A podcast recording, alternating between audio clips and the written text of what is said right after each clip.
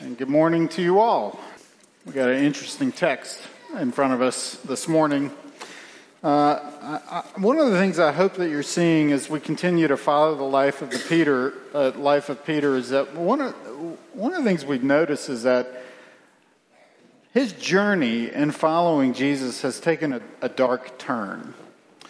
Uh, a, lo- a lot has been experienced really since his mountaintop experience with Jesus at the Transfiguration. That was a moment when he, he saw, bore witness with his own eyes, with clarity, the glory and the power that comes with Jesus Christ. And since they've descended from that mountain, they've really entered into a dark valley together.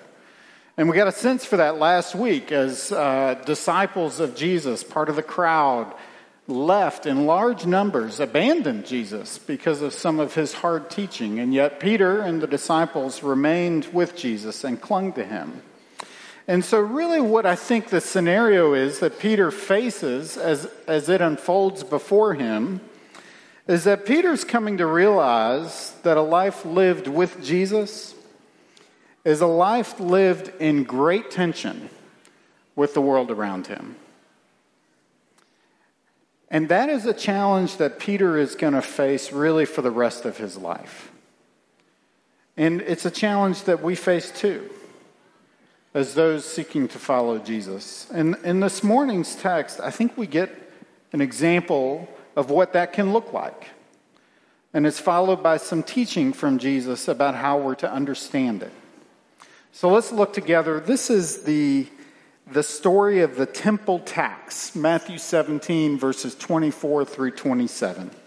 Hear the word of the Lord. When they came to Capernaum, the collectors of the two drachma tax went up to Peter and said, Does your teacher not pay the tax? And he said, Yes. And when he came into the house, Jesus spoke to him first, saying, What do you think, Simon? From whom do kings of the earth take toll or tax? From their sons or from others? And when he said from others, Jesus said to him, Then the sons of the king are free. However, not to give offense to them, go to the sea and cast a hook and take the first fish that comes up. And when you open its mouth, you will find a shekel. Take that and give it to them for me and for yourself. This is the word of the Lord. Thanks be to God. Let me pray. Oh, Lord Jesus, I pray that as we uh, consider these words before us this morning, that you would give us the joy of being able to see you. Uh, help us to see you, to understand ourselves as yours, and that you might give us guidance as to what our lives this side of the new heavens and the new earth might look like. And even as we live in tension with the world around us, I pray that you would restore, renew, strengthen our relationship with you, that you would be the one that holds us. And help me as your servant before your people to speak words of truth, to speak words of comfort, conviction, and words of love to your people. And help me to honor you as I stand before them now. I pray these things in Jesus' name. Amen. So, some of you might have heard about this, but one of our more contemporary heroes of the faith uh, died this past week. His name was Anne van der Bijl. Uh, it's a strong Dutch name. He died at the ripe old age of 94, and some of some, he was known. Uh, some people called him Brother Andrew. Uh, other people knew him as God's smuggler because one of the things he was known for doing was smuggling Bibles into countries that were hostile to the practice of the Christian faith. It started for him about 10 years after World War II ended. He began venturing past the Iron Curtain into Eastern Europe and even got all the way into Moscow, smuggling Bibles into very dangerous places. And even after his uh, face became familiar, like well known, and, and this famous Volkswagen Beetle that he drove all over the place uh, became familiar. He, he continued to do this and somehow could, uh, could slip past checkpoints. Uh, there are amazing stories of his life. Uh, while he was moving God's word to strengthen churches in place where it was dangerous and, and, uh, and very hard to, to talk about or even practice the Christian faith. He was, he was encouraging churches. And in the 1960s, he was seen in China. And in the 1970s, he was seen in the Middle East doing the same thing. All dangerous places for Christians. All, uh, all instances when he also had to break the law in order to do what he felt the Lord was calling him to do. And the story of Christianity is littered with stories like this one. Uh, at times when authorities who were hostile to the practice of the Christian faith took a threatening interest in, uh, in our practice and even the discussion of our faith and how they were faithful Christians. Every time that stood up and looked to serve God faithfully, even when it meant breaking certain laws to do that. And, uh, and you know, we applaud these people. And I join you. We admire their courage and the strength of their resolve. And, uh, and, and, we pray for these people. There are missionaries right now all over the world serving the Lord in dangerous places, and they need our support and our love. But there's a tension behind all of this, isn't there? Somewhat, we feel it deep in our hearts. The tension is found uh, because there's really strong teaching in the New Testament to honor our authorities. I mean, Paul writes some very strong words about that in Romans 13. And those are especially strong when you consider those first century Christians in Rome and what their lives must have looked like when, when, when Paul writes these words, calling him to honor, honor authorities. James picks up words about that. He, he teaches uh, on this thread, and even Peter himself in 1st and 2nd Peter has, has thoughts given to Christians about what it looks like to honor authorities. So, so I think all of this, when we put it together, the things that we celebrate and, uh, and the things that we're called to, lead to just a tension, one of the tensions that Christians feel uh, in the, the lives that we live on this side of the new uh, heavens and the new earth is this one. It's how are we to think? How are we to think about our responsibilities and those earthly authorities who stand against what we believe? What does faithfulness to God look like when we think about our earthly authorities? And there's a lot of tension behind that question, and we feel this, in, this tension in a lot of ways. We feel it whenever we read articles about Supreme Court decisions, do we not? That we may or may not agree with. Uh, we feel this tension when we vote. We feel this tension when, when we look at major issues in our lives and in our cities. When we think about uh, issues of race or gender or injustice, we, we bring these, th- these tensions to life, and we, we feel it when we correspond with other Christians who disagree with us on these important issues. Because at the heart of all of these issues are really questions of how do we belong amongst a people who are governed with priorities other than our own. And I think that's a difficult tension that we all live with, that we, and we all feel it. And I think there's a similar tension that Peter also feels in this story. As two people from the temple come to him asking if Jesus pays the temple tax, because he's being approached by people who represent a group that has been in conflict with some of Jesus' teachings. There, there, there is no secret here that Jesus has challenged the temple establishment in profound ways and in public ways, and possibly in generational ways, in ways they haven't ever heard or seen of in their entire life.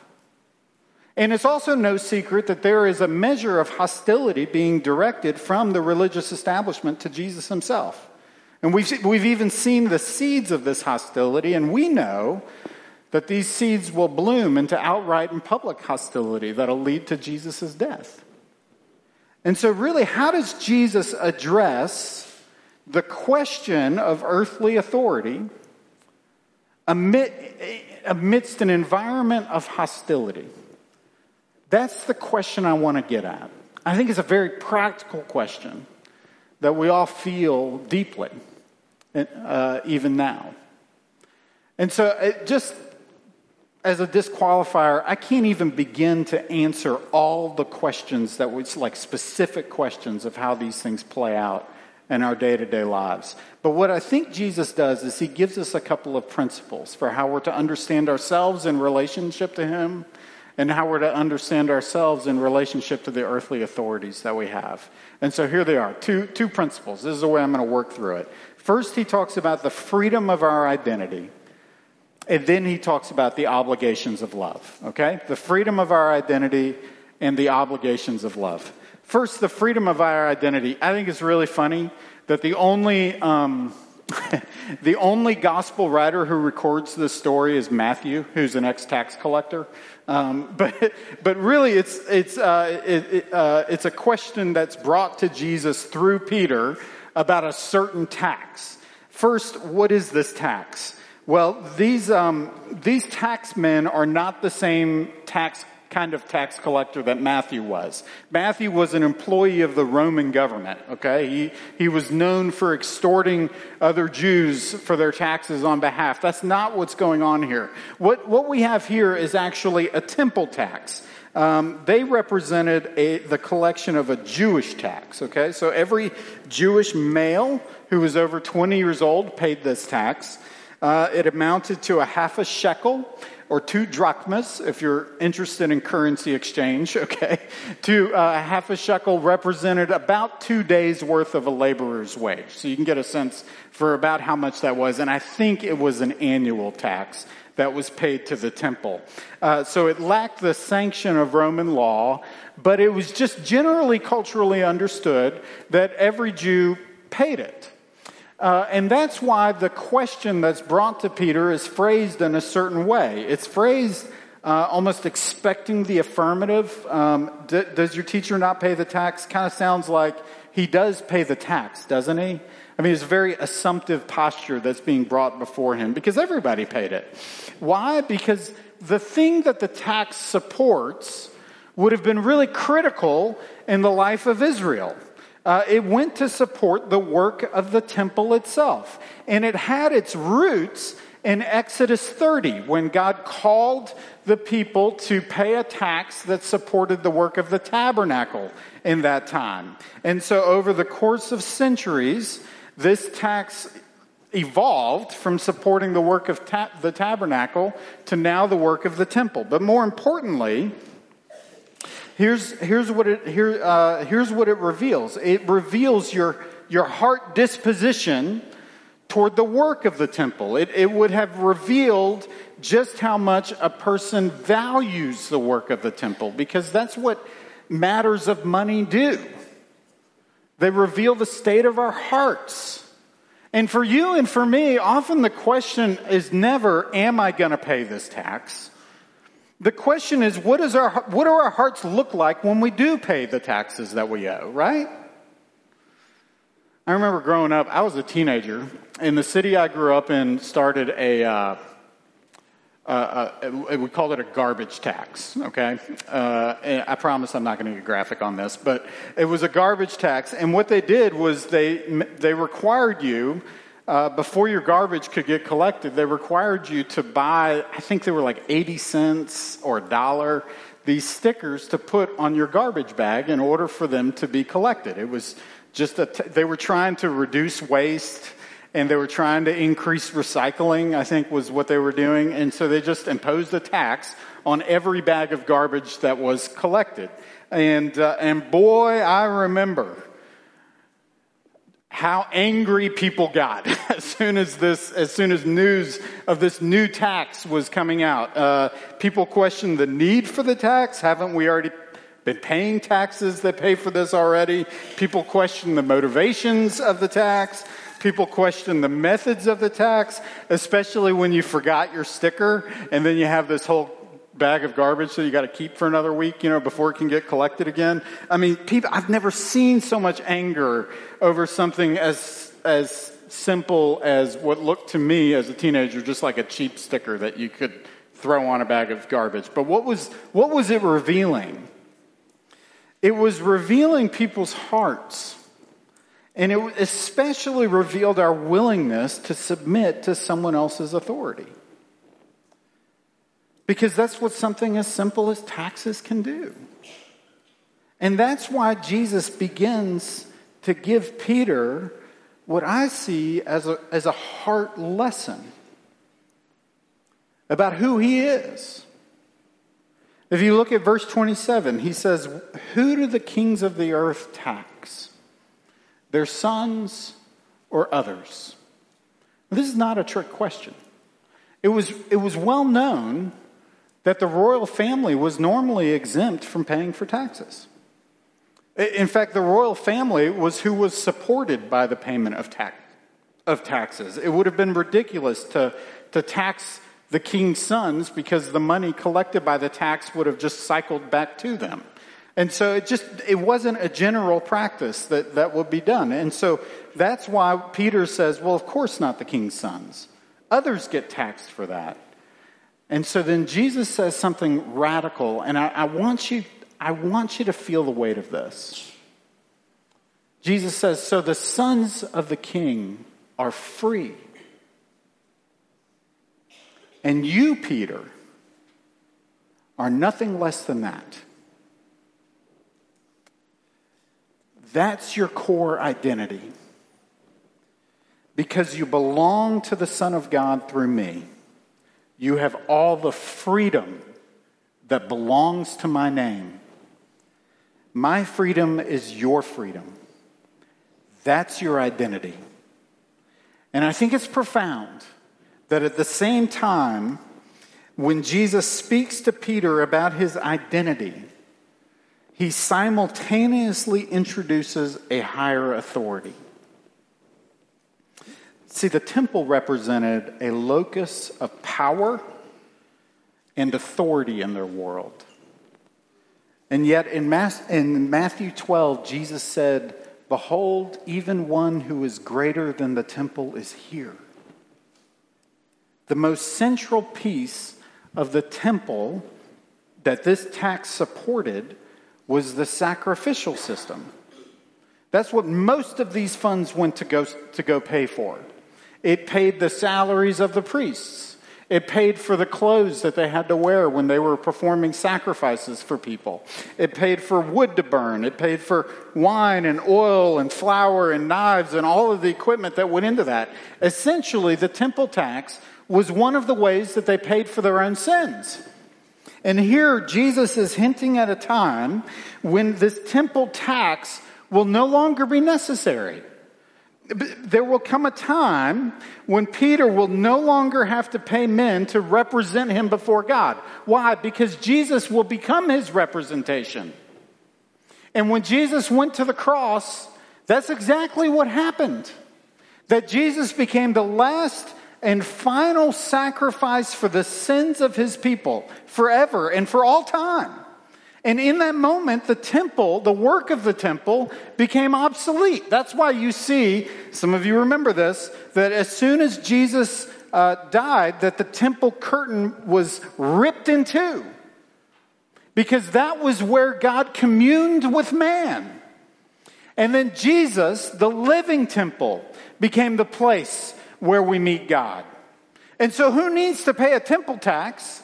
If, if Jesus has already paid for everything, if Jesus has paid it all, then we no longer owe any taxes. This is what he means. That when you are the son of the king, you are free because Jesus, Jesus himself is talking about a time when he would have already paid for everything that we owe. There is literally nothing else as God's people, you need to hear this. There is nothing else that is owed for you to be right with God because Jesus paid it all. Jesus paid it all. All to him I owe. Sin has left a crimson stain, and he washed it white as snow.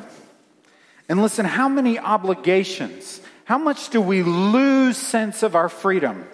Because we don't believe this? How many obligations do we assume in this life because we struggle to believe that this is really true? Uh, uh, how often do we make payments through work or through words or through favors to win the affections of people? Or do we make sacrifices on the altar of achievement all because we really don't believe that we're sons and daughters of the king? Jesus is saying, Our payment has been made. There is nothing left to win. And the more you believe that, the more you truly understand your freedom. And if we're truly free, then we're also freed from fear. And Jesus is telling us that there is a connection between the strength of our identity as God's people and the strength of the freedom that we have as we consider the world around us. If you're truly freed from fear of God's judgment, then you're also freed from worrying that the world is spinning away from you.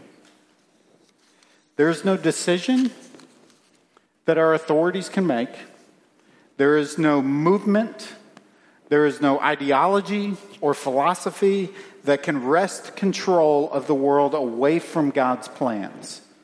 There is no authority, good or bad, over you right now that can strip away the freedom that you have in Christ. Your freedom is unassailable because your identity is unassailable. And so we don't have to be afraid. Our identity is in Him. But it's not enough just to ask the question, what are we freed from? We also have to ask the question, what are we freed to? And the next question, as those who belongs, belong to Jesus, is answered as he tells Peter to just go ahead and pay the tax anyway. Uh, he, he, tells, uh, he tells Peter and he tells you and me that we're now freed to love. He imposes obligations of love on us. Uh, what's Jesus' concern as he tells Peter to go get a coin and pay the tax? Look at verse 27. He says, however, not to give any offense to them. Now that's really curious, isn't it? Like, since when? Name me a story where Jesus has ever been really worried about offending people. In fact, the story that we looked at last week, it really looked to me like Jesus was outright looking to offend people. But if you study Jesus' ministry, you see that every time that he's looking to offend somebody, he's, he's bringing them face to face with the raw truth of the gospel, and the gospel is offensive. Eh, the only way the gospel has value in our own hearts is if we understand how badly we need it. It's medicine for the sinner.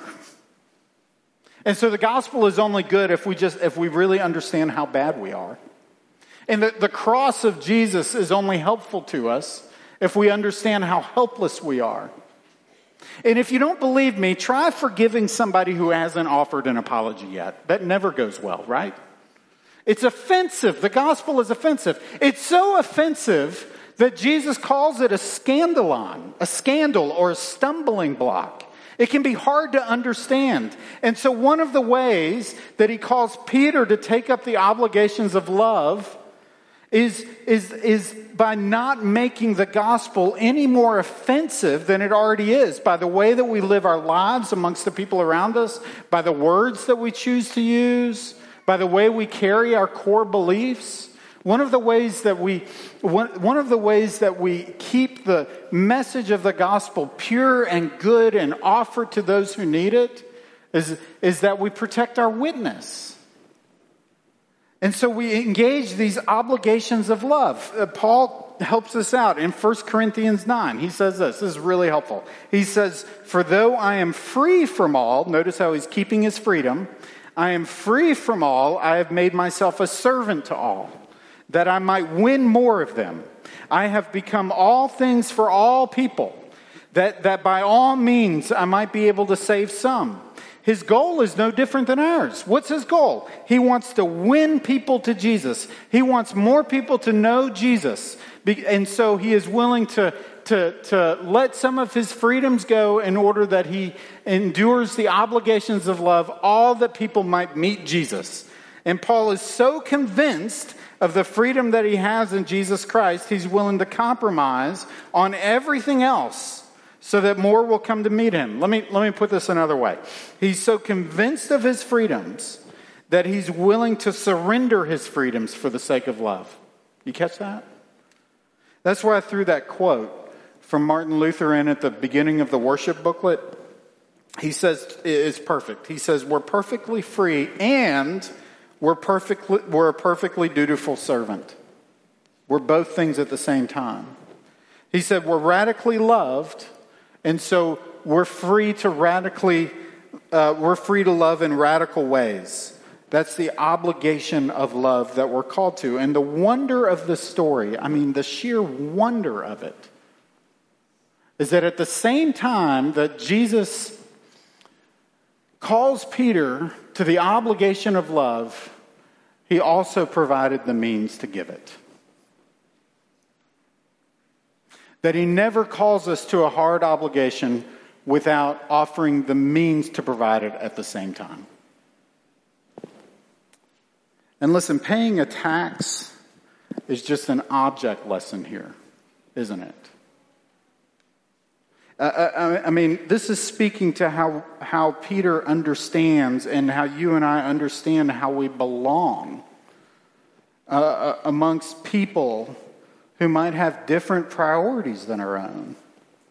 And that's every day for us, right?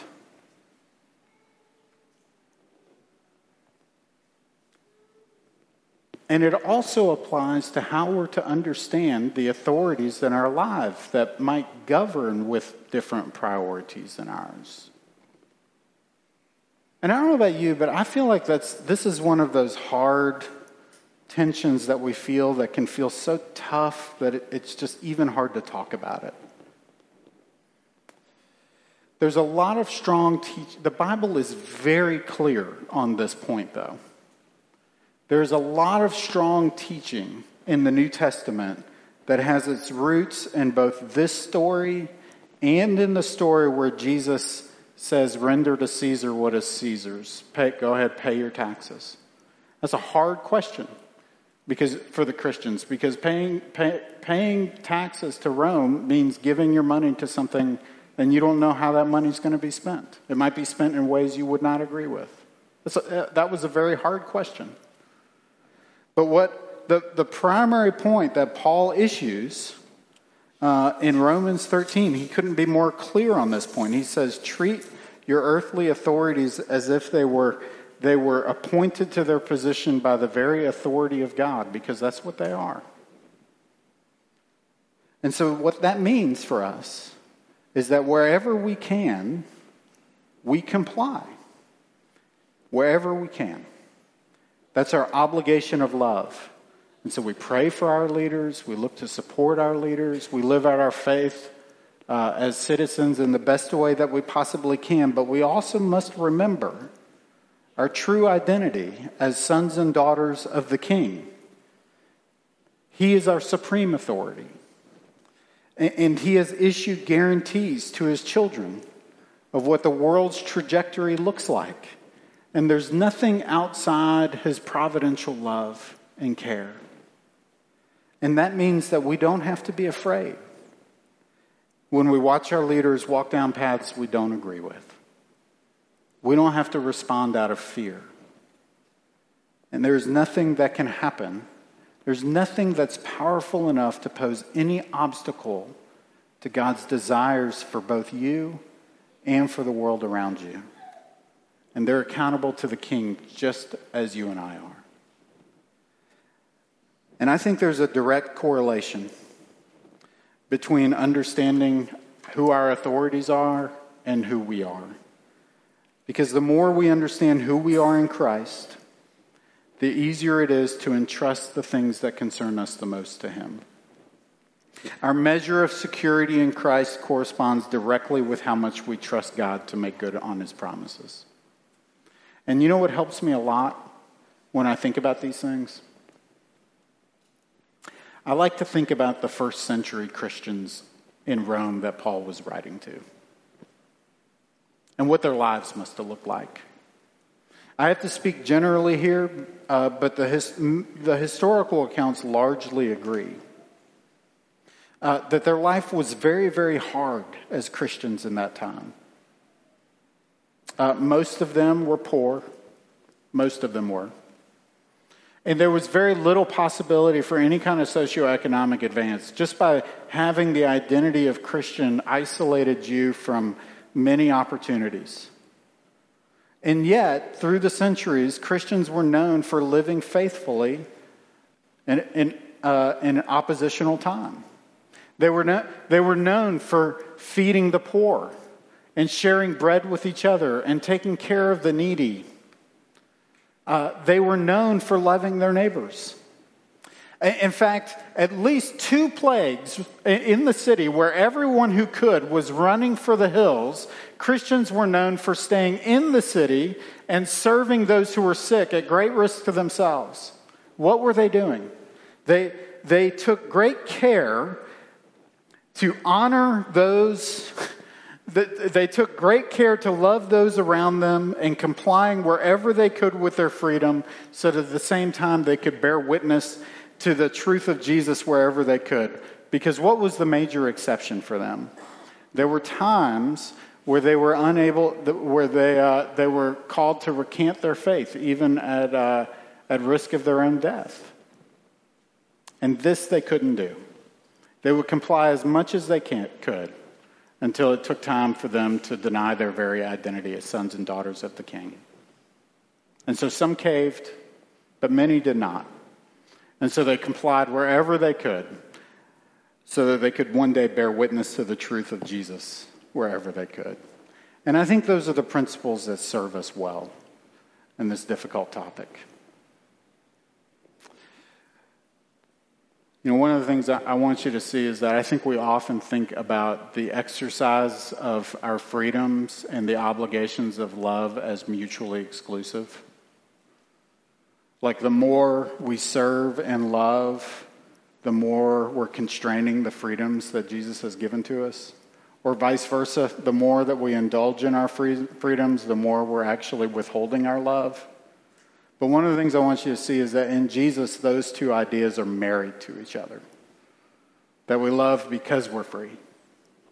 And we're free only because we've been radically loved. Let me pray.